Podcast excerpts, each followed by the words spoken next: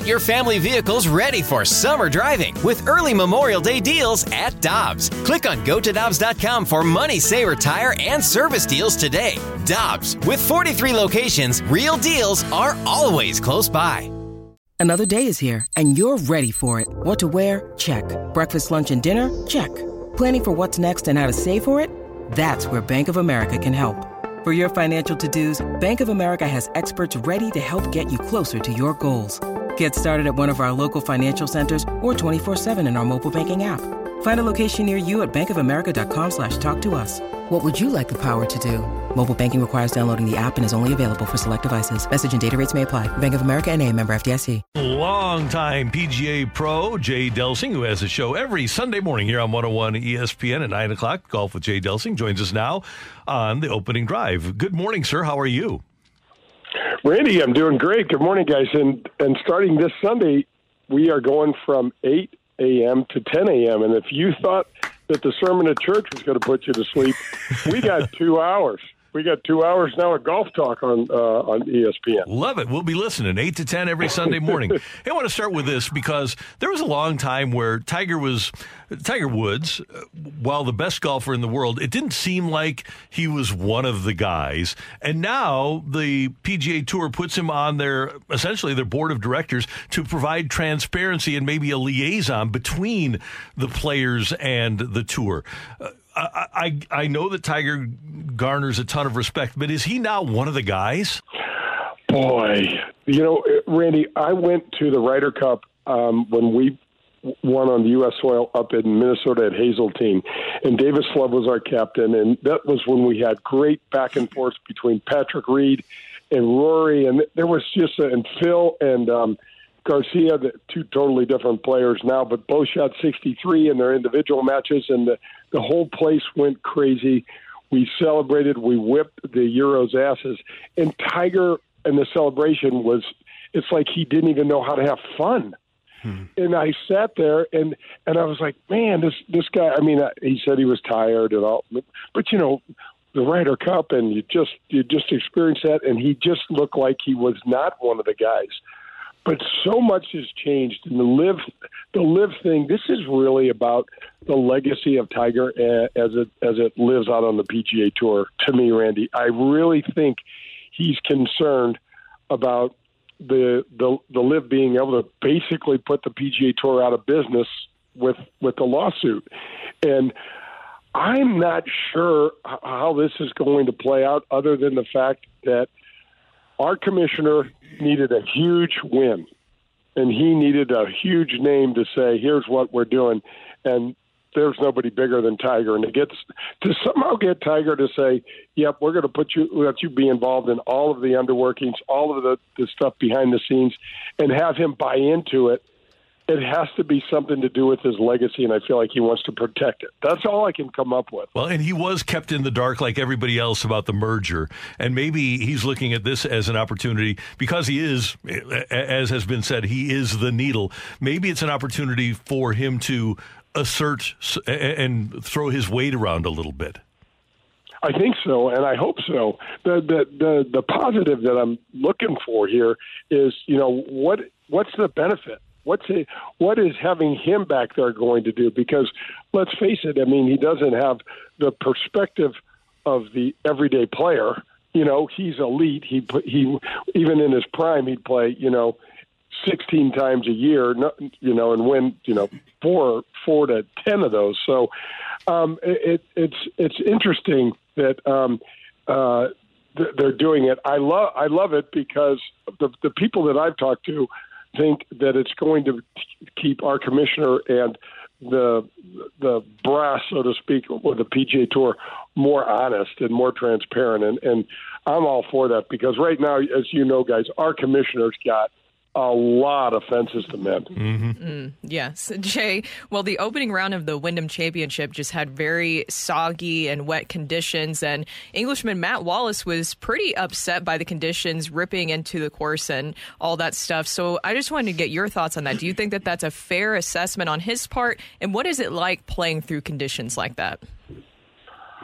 Well, look at. I mean, there's more than one guy that's uh, you know that has to go out there and play, and it's the same. It's it's relatively the same book for everybody. I mean, you're, what you're trying to do is, uh, you know, the host a championship, and one of the things about golf is that look, we're out in the elements.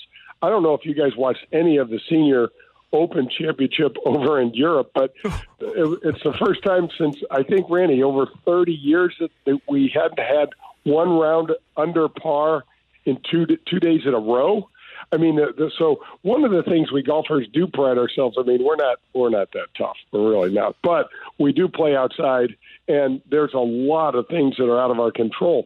Having the course wet, I mean, I, I don't know. I read that book. I didn't really know what to, to think uh, about. Um, um, those comments. It, it just it, it seemed like something else. Like I think maybe he's got into a fight with his wife, or maybe you know, because it just didn't. It just it just didn't seem. You know, you didn't hear fifteen other guys saying anything. You heard him, and it just didn't. It, it, I don't know. I don't know what happened there. Jay, I was uh, scrolling on CNN and I saw that a bear was caught on camera dragging a golfer's bag into the woods. So I wanted to know if you were aware of that and do you know how to handle different types of bears? Because if you don't, I have some information for you. I was watching something the other day and I went oh, down a rabbit hole. I know how to handle that. So, so I'm I gonna, know I'm how to handle you, that. Well, let me tell you. So here's the thing: if you run into a black bear, you're supposed to stand tall, make noise, and um, do not play dead. That's dead. not true. That's not happening for me. No, well, let me let me let me let me help you because this is important, Jay. If you run into a black bear, you are supposed to stare at it and move away slowly. and if it approaches you, then you do play dead. Black bear don't play dead. Uh, brown bear, grizzly bear do play dead. And if you run into a polar bear, I don't know why the hell you would be golfing in the Arctic. Drop everything and run because they run and chase forever and they don't get tired. Oh, the polar bear, Peter, Pete Alonso, he can put people in the hospital. Polar, well, not that polar. Bear. Oh, okay. so, guys, guys, I was playing, Carey. I was playing with a group down at Kiawah Island, and I saw the biggest alligator I've ever seen. that wasn't in a zoo, and I had one gentleman in my group that was rather large, and I said to him, you don't have to be fast. I just I just got to be faster than you. and he looked at me, and I'm like, yeah. That's all I'm thinking right now. He's not going to go after the whole group. He's going to go after the slowest guy in the herd, and that's what I'm thinking. Look, at if a bear comes, he can have everything I've got. He can have my I'll I'll throw my wallet to him if he wants it. I don't care. I am out. I have seen one bear on the golf course, and I was like, gosh, that is not for me. Uh-uh. hey Jay, we're only three weeks away from the Tour Championship. Who's who's the favorite to win the whole ball of wax this year? I like Rory. I, I really do. I like Rory. He's played as consistent a golf. As, it's tough because he's he's taken a bunch of heat for not for not winning the majors, and he's playing great golf. Just not for some reason, guys, and I can I feel like I can almost see it. There looks like there's this change in his putting stroke. That looks like when he gets into this competition, there are times where the, the head of his putter quits swinging through as freely, and it looks like it it looks guidey and a little steery. And so all of his putts come up really close, but they never go in. But I just I just think that um, I've I've liked what he's tried to do. He's tried to kind of remove himself from all of the LIV crap. He's he's he's back to playing great golf. He he. I don't know if you guys watched the Scottish Open, but he hit one of the best shots I've ever seen on the 18th hole and finished up birdie birdie to win that championship by a mm-hmm. stroke. And the wind was howling, and I think he got a, a hit a two iron. So he was about 230 yards away into a strong wind and hit it about four or five feet and made the putt for for Birdie to win the championship. So he he's he's who I like. I would say um, you get guys. You know, Randy, this speaks to how streaky our game is because early in the year, nobody could touch Jon Rahm. Nobody. Right. He was amazing. it was remember how the, and you're like this is the best player in the world. There's no doubt about it. Scottie Scheffler has put together this crazy run where up until I think the uh, Open Championship, he hadn't finished out of the top 12 in like almost 19 events in a row. I mean, he was just there the whole time. He was putting not great and um, and still competing. And so it's just this streaky ebb and flow of everything. And and it, so we got three weeks left for the um, and, tore down at East Lake. And I, just feel like Rory stayed the most consistent of all those guys. But man, it's like it's like throwing stuff against the wall trying to pick this these uh, winners. And then the final thing, Jay, this is a Ryder Cup year, and uh, Davis Love saying that he'd like to have Brooks Koepka on the Ryder Cup team. It's kind of a mess right now, but do the LIV guys make their way onto the Ryder Cup team? I think Brooks does for sure. I think because he's earned it. I think I think he does for sure. Everybody else is an afterthought. And here, Randy, you want to talk about a mess? Look at the Euro side.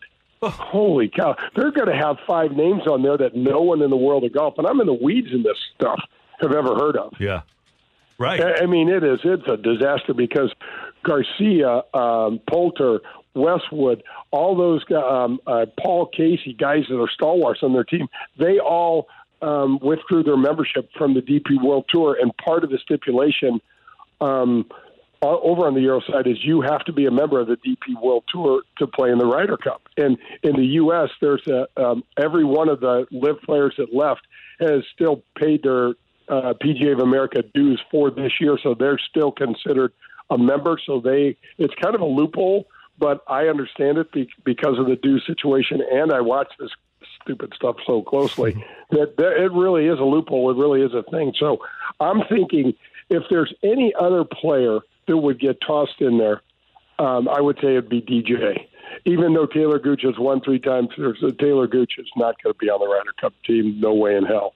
But I think I, I, I think DJ has an outside shot. But hell, he shot 84 or something in the second round of the Open Championship, and so he's not playing very well. I feel like everybody that's gone to LIV has gained 15 pounds. Have you guys seen that? Yeah, it's kind of interesting. Yeah, maybe yeah. They, what's, what's the correlation, Randy? Uh, maybe on Thursday rather than playing, they're eating. Listen, when you have that kind of money, you do whatever the hell you want, man. Right. I don't, I don't, I don't know. Yeah, I, you, I I don't know. Yeah, you mentioned the, the European team, and all I can say is Adrian Otaegui, any given Sunday. Yeah. Who do you got coming up on the show on Sunday?